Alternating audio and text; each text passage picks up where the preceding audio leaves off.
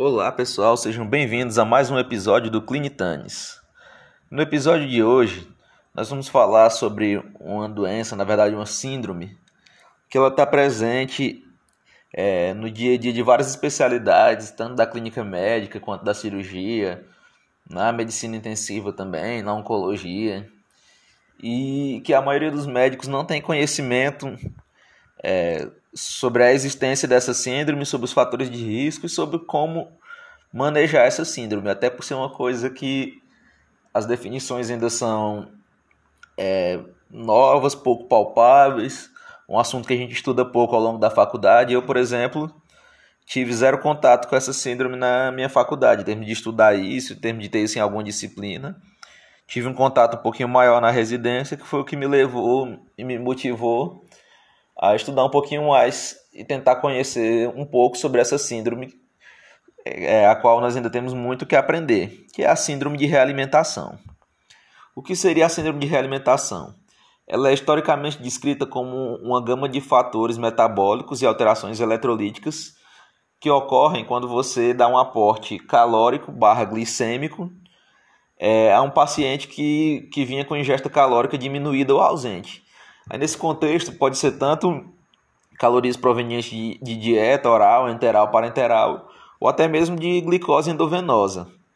É, essa síndrome de realimentação ela foi descrita pela primeira vez durante a Segunda Guerra Mundial, tanto que vocês podem também ouvir o, o epônimo de síndrome de Stalingrado, que os prisioneiros de guerra, sobreviventes que passavam muito tempo em jejum na batalha, quando eles eram realimentados, eles apresentavam uma morbidade e mortalidade assim inesperada. Você realimentava o cara e do nada ele piorava e morria. E ninguém entendia o que acontecia à época.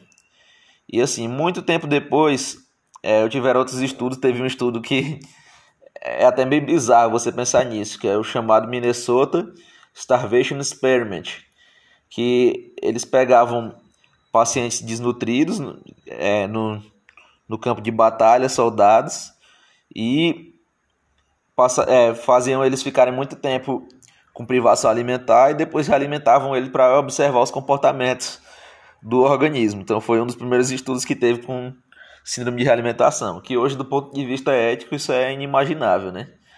Mas assim, o que se descobriu é que nesse paciente que, que ficava muito tempo sem ser alimentado, o, o organismo começava a depletar os, as, as cargas endógenas de, de calorias, começava a fazer uso de, de outros meios de reserva eh, de consumo de outros meios de reserva energética, como glicogênio, é, glicogenólise, gliconeogênese. E quando acontece esse aporte de calorias de glicose, há um aumento muito rápido na secreção de insulina em resposta a esse aporte glicêmico, o que acaba levando a uma, uma depressão dos estoques corporais de vitaminas e eletrólitos. Por que, que isso acontece? Essa secreção de insulina vai propiciar o aumento de fósforo dentro da célula, porque tem um aumento na demanda de glicose, e a glicólise ela é iniciada consumindo ATP. ATP é formado de fosfato.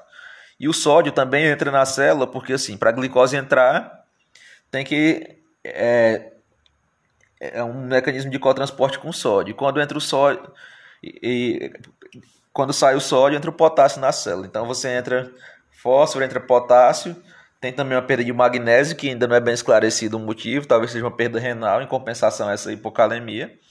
Então acontece é uma gama de distúrbios hidroeletrolíticos, hipo, hipofosfatemia, que é o achado mais sensível da síndrome de realimentação, isso é inclusive perguntado em prova, hipocalemia, pode acontecer também hipomagnesemia e déficit de vitaminas, principalmente da tiamina, porque a tiamina ela é um cofator importante em várias reações metabólicas. Então, quando você começa a liberar insulina, começa a jogar glicose para dentro da célula, começa a fazer reação, consome ATP, a tiamina é um cofator em todas essas reações, então ela vai sendo consumida também e essa demanda aumentada durante a transição jejum e alimentação pode levar essa depressão de tiamina, que vai resultar em alterações neurológicas como encefalopatia, confusão mental e coma, que também podem estar presentes nesses pacientes com síndrome de, de realimentação. Assim, é, como eu falei, se sabe muito pouco ainda sobre a síndrome de realimentação. Então é importante reconhecer algumas populações que estão sob maior risco para você estar mais vigilante quando vai fornecer aporte calórico para essas populações. Entre elas a gente tem a anorexia nervosa, que inclusive os primeiros estudos de, de síndrome de realimentação, depois daquele estudo lá que eu falei de Minnesota, foram com pacientes em quadro de anorexia nervosa também. Então se sabe um pouco sobre o que acontece nessa população. Pacientes com transtornos mentais, porque eles podem ter autonegligência, deixar de se alimentar por muitos dias, e às vezes quando você realimenta, eles podem desenvolver a síndrome também. Etilismo e abuso de outras substâncias, até porque assim, o paciente etilista, ele é cronicamente desnutrido e boa parte do aporte calórico dele vem do álcool, estando com ingesta alimentar reduzida. Então, é um paciente sobre alto risco também de síndrome de realimentação. Pacientes submetidos à cirurgia bariátrica e outros tipos de, rece de ressecções intestinais, até porque já são pacientes cronicamente depletados de algumas vitaminas, de alguns eletrólitos também, então são pacientes que estão sob risco. Pacientes portadores de síndrome desabsortivas, que também são cronicamente depletados. Pacientes que entram em jejum por protesto, por algum motivo religioso Pacientes que se sujeitam à migração e passam fome também estão sob risco. Recrutas no serviço militar, que inclusive foi a primeira população que serviu isso. Atletas, principalmente atletas que se submetem à dieta pobre em determinados nutrientes durante os períodos de competição. Doentes renais crônicos dialíticos, porque eles já são também cronicamente desnutridos e a, a hemodiálise também pode depletar alguns eletrólitos e colocar eles sob maior risco. Pacientes críticos, eh, pacientes da terapia intensiva em geral, já são pacientes mais desnutridos e que muitas vezes é, recebem terapia médica nutricional. Se o aporte glicêmico calórico for muito alto inicialmente, eles podem também desenvolver essa síndrome de realimentação. Pacientes oncológicos, assim, por uma série de motivos, né? Tanto porque eles podem ter jejum prolongado, perda de eletrólitos, a própria quimio pode induzir náuseas, vômitos, radioterapia também, ou comorbidades relacionadas ao próprio tumor. Se for um tumor do trato gastrointestinal, são pacientes que são obstruídos, então vão ficar mais desnutridos também e estão sob alto risco de síndrome de realimentação. É, como o tratamento da síndrome de realimentação ainda não é algo bem estabelecido assim, a gente tem que estar bem atento para a prevenção dessa síndrome, principalmente, como eu falei, conhecendo esses pacientes que estão sob fatores de risco e tentando é, fornecer nutrientes para eles, porque eles não podem ficar desnutridos, mas também sempre observando essa relação entre oferta de nutrientes e vigilância hidroeletrolítica.